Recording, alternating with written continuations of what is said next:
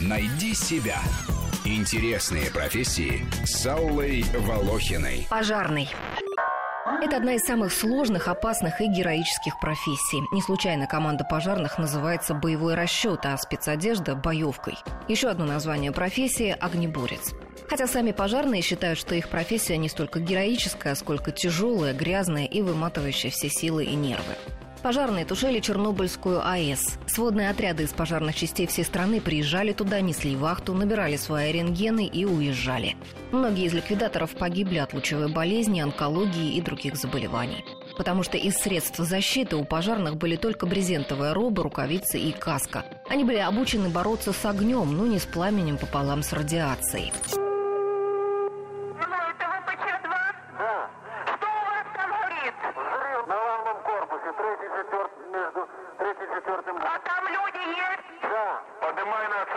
Тогда в Чернобыле была отработана тактика тушения пожаров на атомных объектах, не имеющая аналогов. Она стала достоянием мирового сообщества пожарных.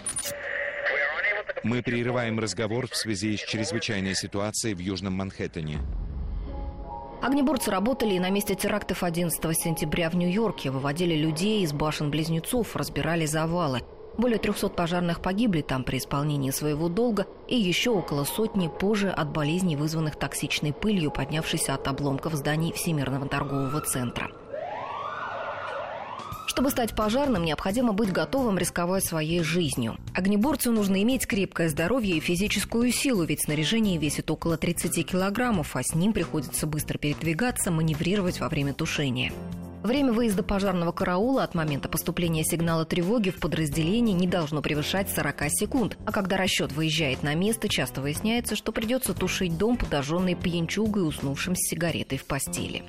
Пожарным приходится бороться не только с огнем, но и с глупостью и подлостью людей, не пропускающих машину, которая летит с мигалкой и сиреной туда, где горят люди, паркуют свои авто так, что пожарка не может заехать во двор или перекрывают люки гидрантов, и тогда не добраться до воды.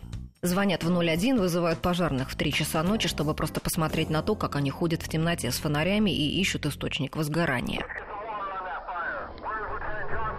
Хлопот пожарным иногда доставляют и пироманы, люди, имеющие болезненную тягу к поджогам. Они испытывают радость и облегчение, глядя на пожар, на то, как мечутся люди в огне. Некоторые пироманы потом помогают тушить огонь, который сами и запалили. В американском фильме «Обратная тяга» показан такой психически больной человек. Что ты сделал с той девочкой? Я сжег ее. Ты сжег ее. Что ты сделал с теми старушками? Я сжег их. А как насчет всего мира? Что бы ты хотел сделать с ним? Полностью сжечь. Пожарные – это и огнеборцы, и спасатели, и медики. Их учат оказывать помощь не только людям, но и животным. На днях американские пожарные обнаружили во время тушения огня в одном из домов пятерых задыхающихся хомяков. Используя крошечные кислородные маски, оказали им помощь. А британский пожарный, вытащив из горящего дома овчарку без сознания, сделал ей искусственное дыхание рот в рот, после чего животное пришло в себя.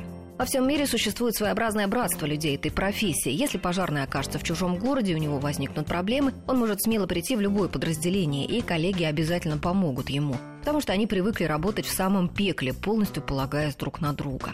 При такой трудной и опасной работе заработки у пожарных невысоки. По Москве мне встречались вакансии от 12 тысяч рублей. Но это в ведомственную противопожарную охрану. Для тушения же огня по городу зовут на зарплату от 35 тысяч. Пожарным дают ежегодную надбавку за выслугу лет и раннюю пенсию. Отпуск 45 дней. Карьерные перспективы, как у военного. Рост званий и занятия командирских должностей. О трудной работе спасателей МЧС мы поговорим в это воскресенье в 12 часов в программе «Найди себя». «Найди себя».